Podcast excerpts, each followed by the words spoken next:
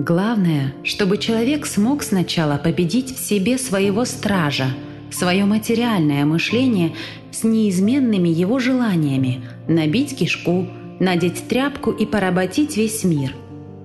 Та же вечная истина, как всегда, и тот же вечный камень преткновения. Сможет индивид переступить его, станет человеком. Из книги Анастасии Новых «Сенсей 1»